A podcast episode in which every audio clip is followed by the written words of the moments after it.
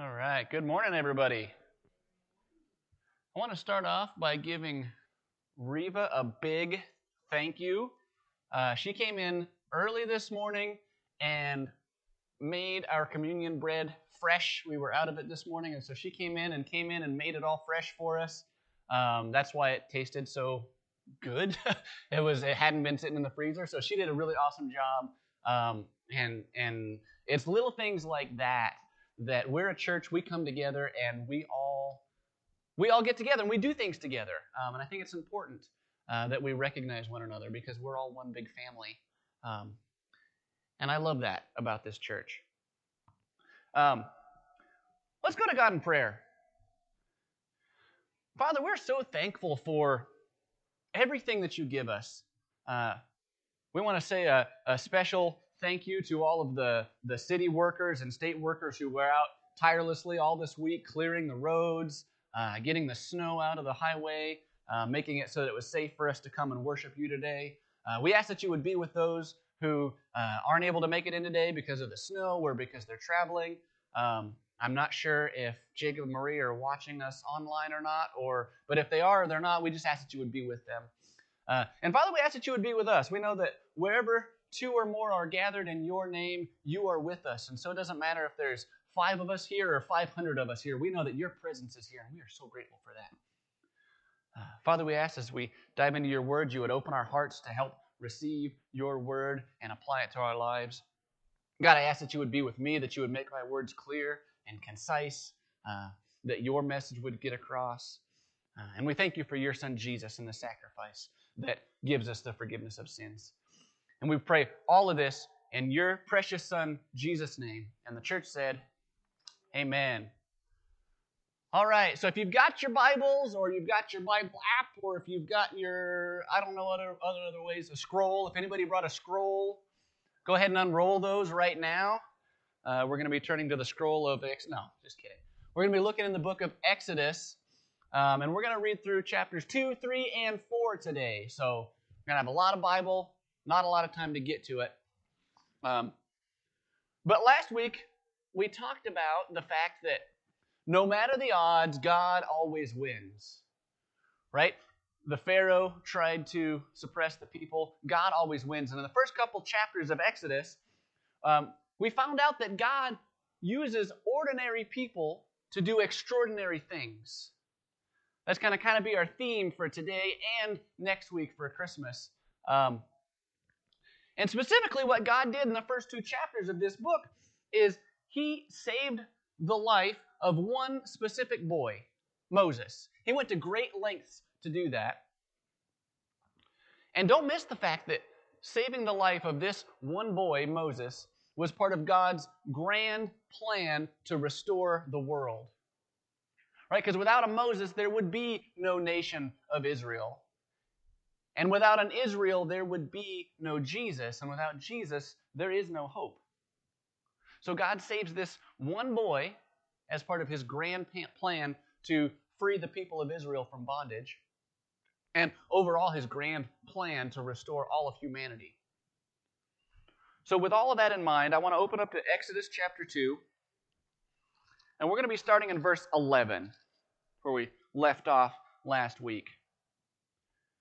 Exodus 2:11 we read, "One day after Moses had grown up, he went out to where his own people were and watched them at their hard labor. He saw an Egyptian beating a Hebrew, one of his own people. Looking this way and that and seeing no one, he killed the Egyptian and hid him in the sand. The next day he went out and saw two Hebrews fighting. He asked the one in the wrong, Why are you hitting your fellow Hebrew? The man said, Who made you ruler and judge over us? Are you thinking of killing me as you killed the Egyptian? Then Moses was afraid and thought, What I did must have become known. When Pharaoh heard of this, he tried to kill Moses, but Moses fled from Pharaoh and went to live in Midian, where he sat down by a well. Okay, so Midian, if you're not aware of where Midian is, Midian is like modern day Saudi Arabia. Okay, so kind of put that in perspective, that's about 300 miles from northern Egypt. Um, it would have taken Moses a bare minimum of 15 days to get there. Like if he was just walking nonstop for 16 hours a day, take him about two weeks, um, probably even longer. And so we have this, this picture of this, this boy that God goes to great lengths to save. And the first thing we read about him as an adult is he kills a guy, buries him in the sand, and then spends two weeks as a fugitive. Right? So, and as I was reading through Exodus and preparing for this message and the ones to come, I couldn't help but notice and couldn't help but wonder, like, why did God choose him? Of all people. Right? Because by any measure, Moses was not a good leader. Right? Setting aside the fact that he flat out murdered a dude. But then he goes to try and talk to his fellow Hebrews and tries to, you know, lead them and manage them and, and get them in line. And, and, and he can't even get them to listen to him.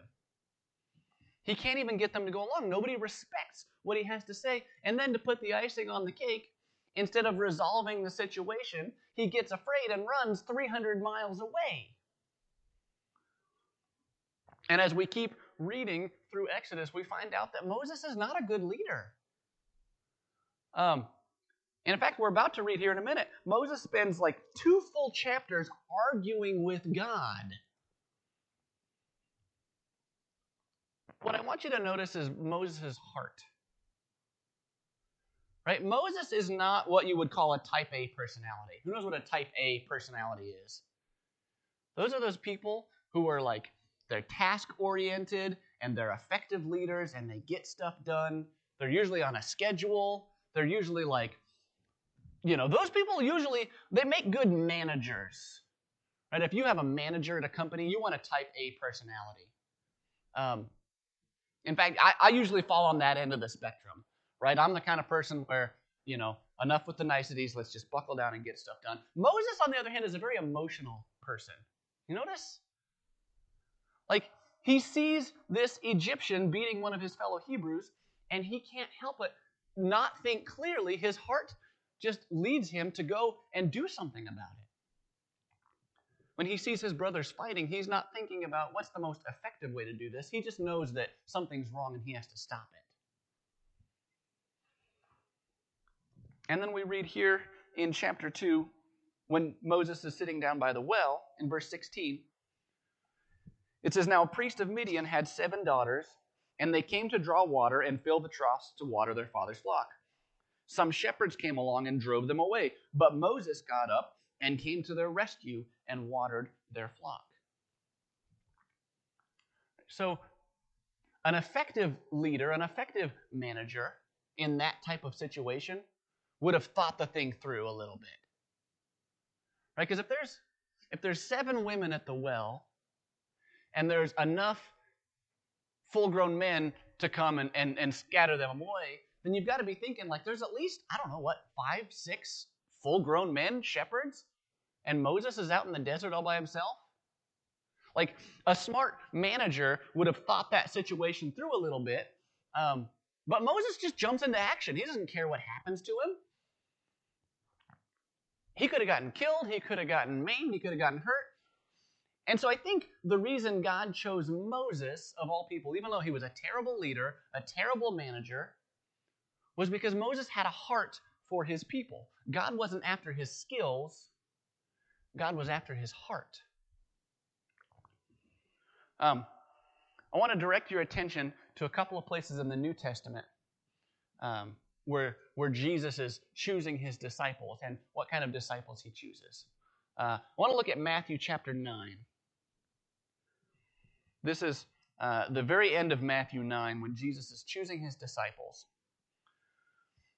And in verse 35, we read Jesus went through all the towns and villages, teaching in their synagogues, proclaiming the good news of the kingdom, and healing every disease and sickness.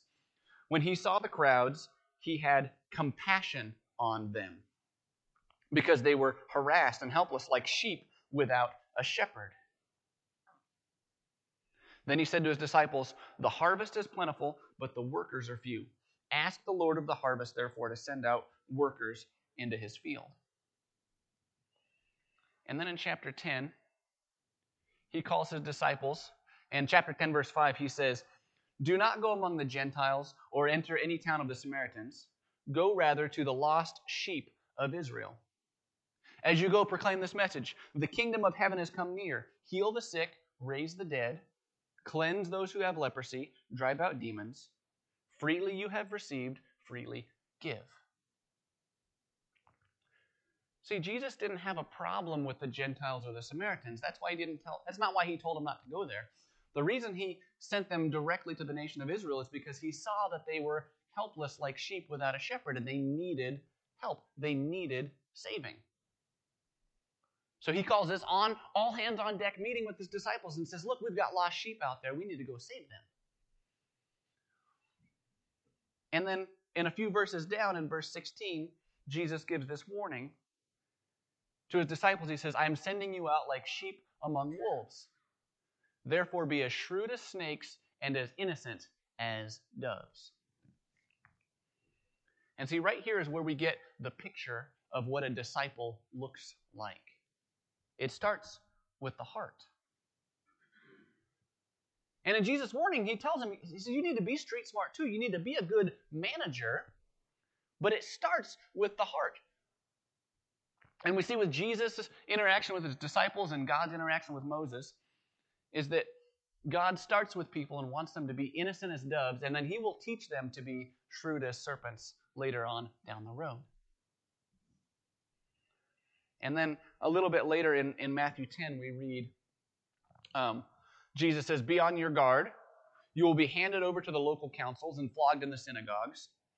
On my account, you will be brought before governors and kings as witnesses to them and the Gentiles. But when they arrest you, do not worry about what to say or how to say it. At that time, you will be given what to say. And then this verse in verse 20 is very important. It says, For it will not be you speaking, but the Spirit of your Father speaking through you. Okay, I want you to keep that verse in your memory bank. And remember that as we go back to Exodus and we pick up, I want to pick up back in, in chapter 3 and read about Moses' interaction with God. So we're going to skip a little bit. Um, in chapter 3, verse 1, we read Now Moses was tending the flock of Jethro, his father in law, the priest of Midian. And he led the flock to the far side of the wilderness and came to Horeb, the mountain of God. There the angel of the Lord appeared to him in flames of fire from within a bush. Moses saw that though the bush was on fire, it did not burn up. So Moses thought, I will go over and see this strange sight. Why does the bush not burn up? When the Lord saw that he had gone over to look, God called to him from within the bush, Moses, Moses. And Moses said, Here I am. So, a couple really quick things I want to point out about that section. Um, First of all, in verse 2, it says, The angel of the Lord appeared to him. But then later on in verse 4, it says, When the Lord saw that he had gone over to look, he called from within the bush. Okay, so which is it? Is it, is it an angel or is it the Lord himself? You can, you can shout your guess out. Both? That's, that's a maybe. Um, the word angel literally just means messenger. Right? This is a messenger of the Lord. In fact, when we read the prophets, Isaiah and Jeremiah, they're referred to as messengers of the Lord. It's the same word for angel. Um, in English, we have two separate words that's an earthly messenger or a heavenly messenger. But in Greek and Hebrew, there's just one word. So the only way you can know if you're talking about an angel or a messenger is if it says something like an angel of the Lord right? A messenger of the Lord. And so I guess the next question we have to ask is okay, so is this a messenger or is this the Lord Himself? Who is speaking through the bush? Um, I want to pose a question to you all. If you could get in a time machine and you could go back in time and talk to Moses, and you said the words Father, Son, and Holy Spirit to Moses, would he understand what you meant? No. Why not? That wasn't even a concept in Moses' mind. What do you mean, Father, Son, and Holy Spirit? Because the Son had not been born on earth yet. The Spirit had not been revealed as it was on the day of Pentecost, right? So Moses wouldn't have understood it. And so, what I think we're seeing here in the bush is the presence of the Holy Spirit. Moses just doesn't know what word to use to describe it. Him, excuse me, to describe him. Okay? So, and this is the reason I think this is because this is not the first time, this is not the only time that God's Spirit is revealed in the form of fire. This is one of those fingerprints. So, if you look in uh, Acts chapter 2, I'll put it on the screen so you have to turn there if you don't want to. Um, on the day of Pentecost in Acts chapter 2, it says, They saw what seemed to be tongues of fire that separated and came to rest on each of them. All of them were filled with the Holy Spirit and began to speak to each other in tongues as the Spirit enabled them. Right, so that's what I think we're seeing in the bush is the Holy Spirit. Um, and Moses has no idea what this eternal flame is, but he knows it comes from God in some way. And so he goes over to see this miraculous sight, and here's what, here's what God says to him. In verse 5, it says, Do not come any closer, God said. Take off your sandals, for the place you are standing is holy ground. Then he said, I am the God of your father, the God of Abraham, the God of Isaac, the God of Jacob. At this, Moses hid his face because he was afraid to look at God. And then God says this remember this compassion thing we talked about. God says, The Lord says, I have indeed seen the misery of my people in Egypt. I have heard them crying out because of their slave drivers, and I am concerned about their suffering. So I have come to rescue them from the hand of the Egyptians and to bring them up out of the, that land into a good and spacious land, a land flowing with milk and honey the home of the Canaanites, the Hittites, the Amorites, the Perizzites, the Hivites, and the Jebusites. And now the cry of the Israelites has reached me, and I have seen the way the Egyptians are oppressing them. So now go, I am sending you to Pharaoh to bring my people, the Israelites, out of Egypt. Doesn't that sound just like Jesus' message to his disciples? I've seen their pain, and I have compassion on them, and I want to do something about it. And so I think the reason God picks Moses has nothing to do with the fact that he's a competent manager, because he's not. And even Moses understands the fact that he's not a competent manager, because when God calls him to do this task, in verse 11, Moses says, But who am I that I should go to Pharaoh and bring the Israelites out of Egypt? Now, I'd be willing to bet that there are times in your life when you feel like you don't have what it takes to go out into the world and make disciples. And the reason I'm willing to make that bet is because I feel that way sometimes. And I'm a preacher. Right? This is my livelihood. This is what I do. I eat, sleep, and breathe the Bible seven days a week. And even I have moments where I feel like I don't have anything to bring to the table. Can I let you know a little secret? We don't. We don't have anything to bring to the table. You don't, I don't, Moses didn't, the disciples didn't. None of us has anything to give to God that he doesn't already have. So Moses says, Who am I that I should go to Pharaoh? And God says, No, no, no, Moses, you're a really good leader. I think you've really got what it takes to be a part of the team. No, that's not what he says. Hold on. Oh, that's right. God says, I think you have the perfect personality to go and convince Pharaoh. No, that's not what it says either. What, is God, what does it say here? Verse 12. Oh, there it is. Sorry.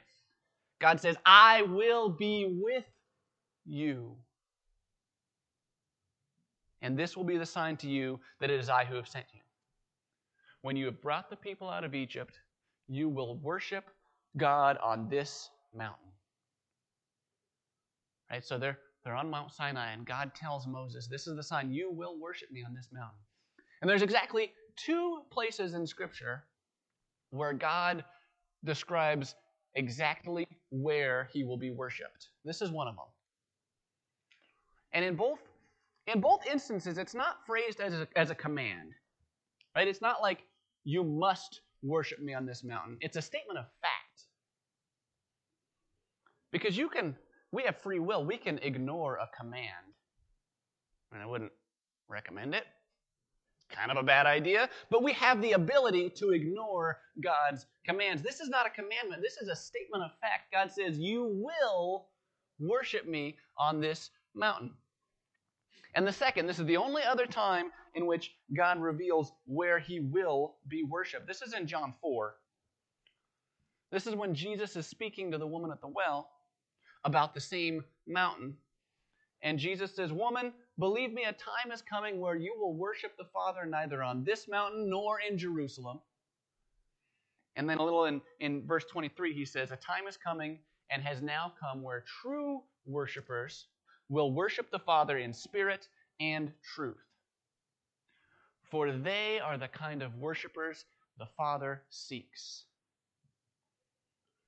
You sense in a pattern of what kind of people God is after?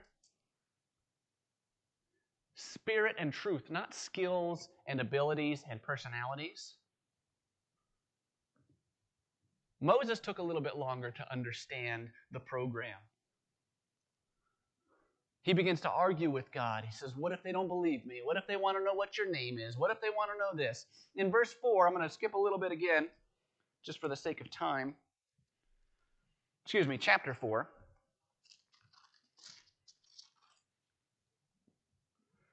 Chapter 4, verse 1, after he's continually arguing with God, it says, Moses answered, What if they don't believe me? Or listen to me and say, The Lord did not appear to you? Then the Lord said to him, What is that in your hand? All right, so God is giving Moses more proof. God is giving Moses more and more proof.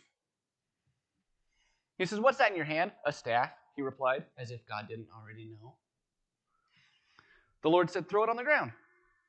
Moses threw it on the ground, and it became a snake, and he ran from it. Then the Lord said to him, Reach out your hand and take it by the tail. So Moses reached out, took hold of the snake, and turned it back into a staff in his hand. This, said the Lord, is so that they may believe the Lord, the God of their fathers, the God of Abraham, the God of Isaac, and the God of Jacob, has appeared to you.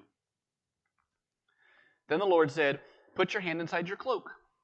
So Moses put his hand in his cloak, and when he took it out, the skin was leprous. It had become white as snow. Now, put it back into your cloak, he said. So Moses put his hand back into his cloak, and when he took it out, it was restored like the rest of his flesh. Then the Lord said, If they do not believe you or pay attention to the first sign, they may believe the second. But if they do not believe these two signs or listen to you, take some water from the Nile and pour it on dry ground. The water you take from the river will become blood on the ground. So God is God is not giving Moses assurance that Moses is good at his job. You notice that? When Moses says, Well, what if I'm not good at it? What if I can't do it? What if I. God's not trying to build Moses up and convince them that he's a good leader. God is giving Moses assurance that God is a good God. See, that's a big difference. Sometimes we need assurance in our life. Well, what if I can't talk to this person about the gospel? What if I can't? What if I can't? What if I can't? So, what if you can't? God's not interested in what you can do, He's interested in what He can do. And so Moses goes back and forth with God about whether or not he's the right person for the God and God right person for the job. And God finally gets fed up with it. This is fine. Take Aaron with you. Take take your brother Aaron you just hold the stick, right?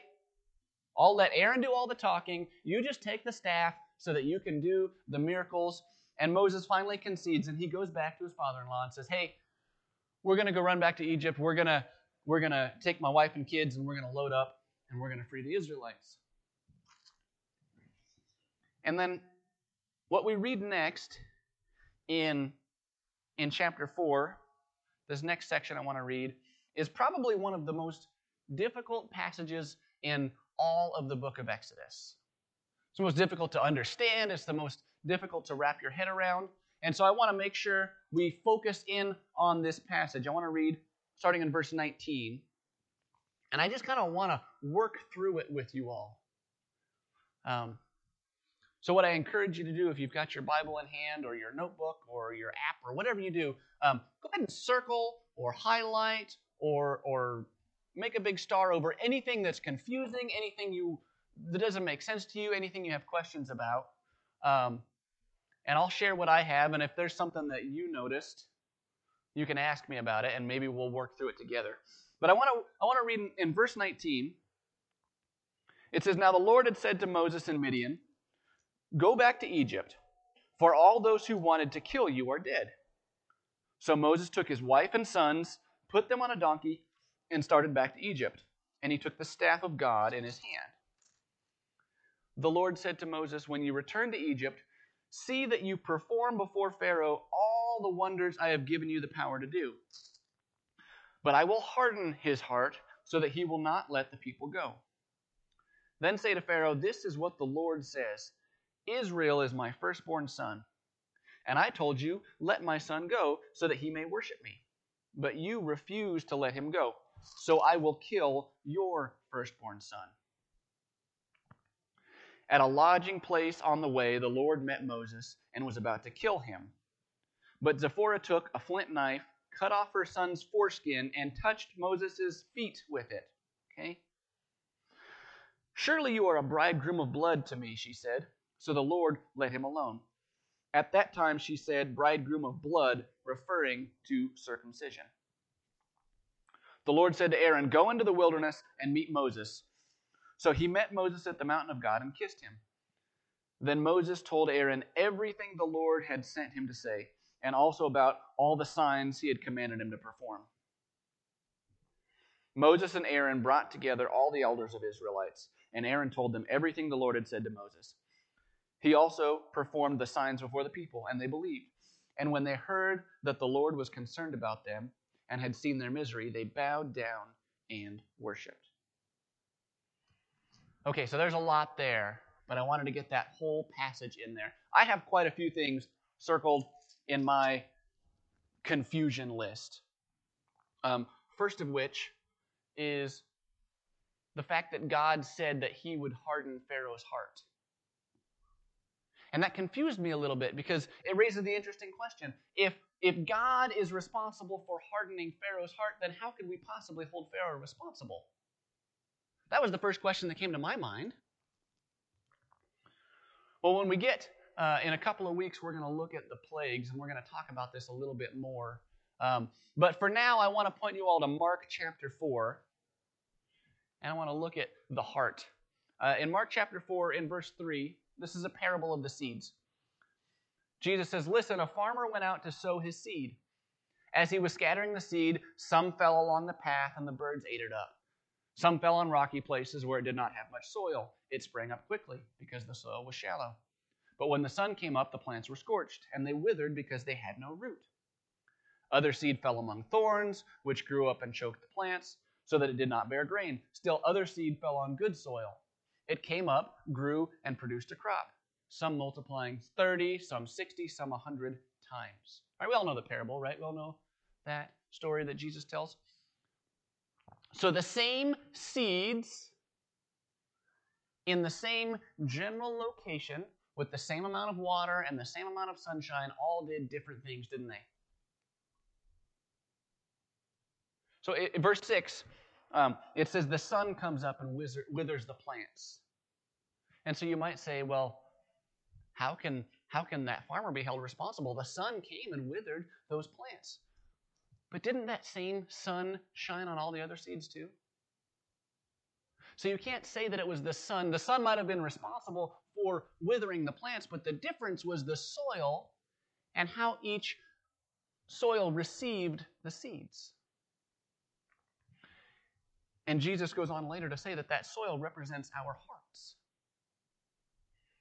So as we take a look at Exodus and it says that God Pharaoh hardens Pharaoh's hearts, God revealed himself the same way to every single person in Egypt, and some chose to believe and some did not.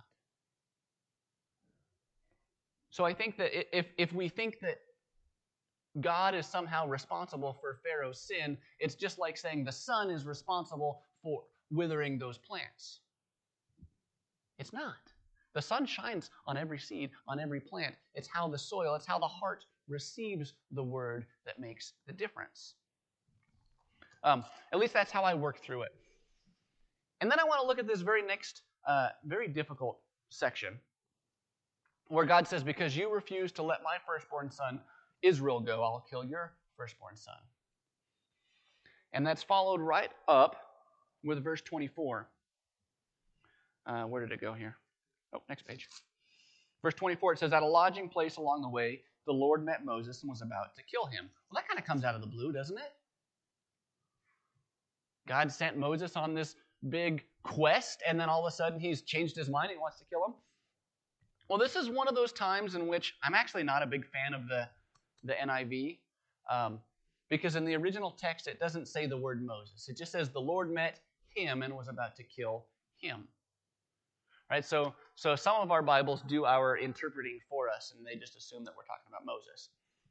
Um, but it's actually not clear whether or not we're talking about Moses or Moses' son. I guess that doesn't really make it much more easy to understand, does it? That's still kind of difficult.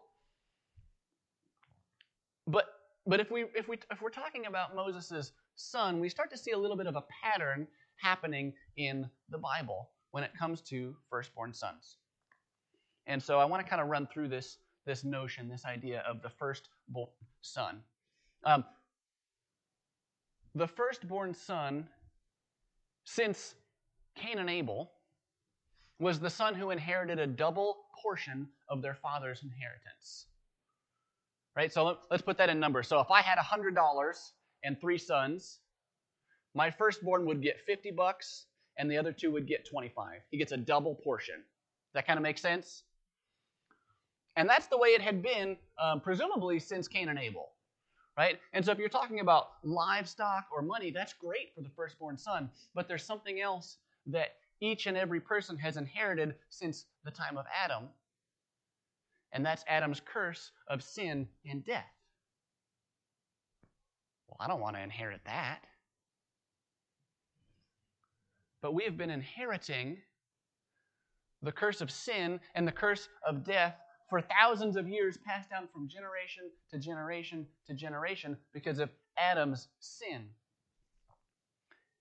And that might, that's not making things easier, is it? Because that's a very difficult thing to think about, isn't it?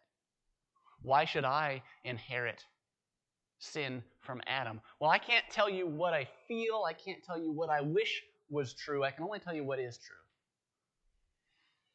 It doesn't change the reality of the situation, no matter how much I would like things to be different. The way things are is we live in a broken world that's filled with sin, and each person inherits that sin. But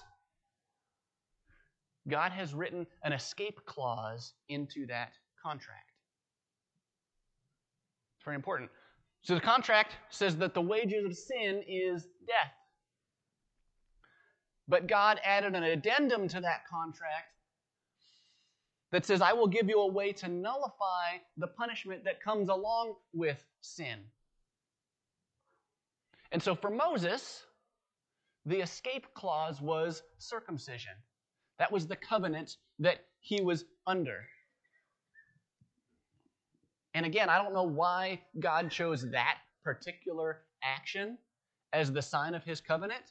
It seems strange to me. But it's not any more strange than his current covenant, which is being dunked in a tank of water. They're both strange. I don't know why God does the things he does, but I know he does it. And sometimes we have to just be content with not knowing why and just be grateful that God has given us these avenues in the first place. And so we have this, this sin that's inherited, this firstborn concept. And here's, here's the other part of this. Um, in Romans 5, this is the other part of this contract that's so important. Paul says in Romans 5, therefore, just as sin entered the world through one man and death through sin, and in this way, death came to all people because all sinned, right? See this idea that sin entered the world through Adam? We're all stuck with it. The punishment of sin was passed on from generation to generation, and we have this double inheritance of the firstborn son idea. And so God's addendum to the contract is somebody's firstborn sin is going to have to receive the inheritance. somebody's firstborn is going to have to take on the punishment of all of this sin. And God says, It can be mine or yours. I'll let you choose. Jesus inherited a double portion of the punishment that you and I deserve. Think about that. He took on the weight of all of our sins when he didn't have to. He lived a sinless life. He was the only person alive who didn't have to receive that punishment, but he chose to do it willingly because he had compassion on you. We go all the way back to God looking at his people in Exodus. We go all the way back to Jesus looking at the nation of Israel. He saw you harassed and helpless like sheep without a shepherd and said, I want to do something about that. He saw you crying out because of the slave drivers of your sin, and He came to rescue you. Pharaoh's firstborn son didn't have to die any more than you and I have to die. Because God always makes a way for us to be right with Him. And it's our choice to accept it and enter into that contract or not. There's always an escape clause. God says, For, for God so loved the world, he gave his one and only Son. Implied in that, that's the firstborn. His only Son, that whoever believes in him shall not perish but have eternal life. And I'm grateful for that. I ask that you would bow your heads and pray with me. Heavenly Father, we don't know why things are the way they are. We don't know why we have to live in a world that's full of sin and death and darkness and suffering.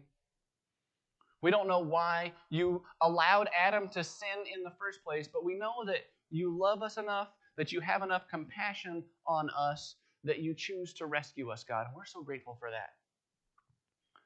We're grateful that you see us like you saw your people in Egypt and you have compassion on us and you want to come save us.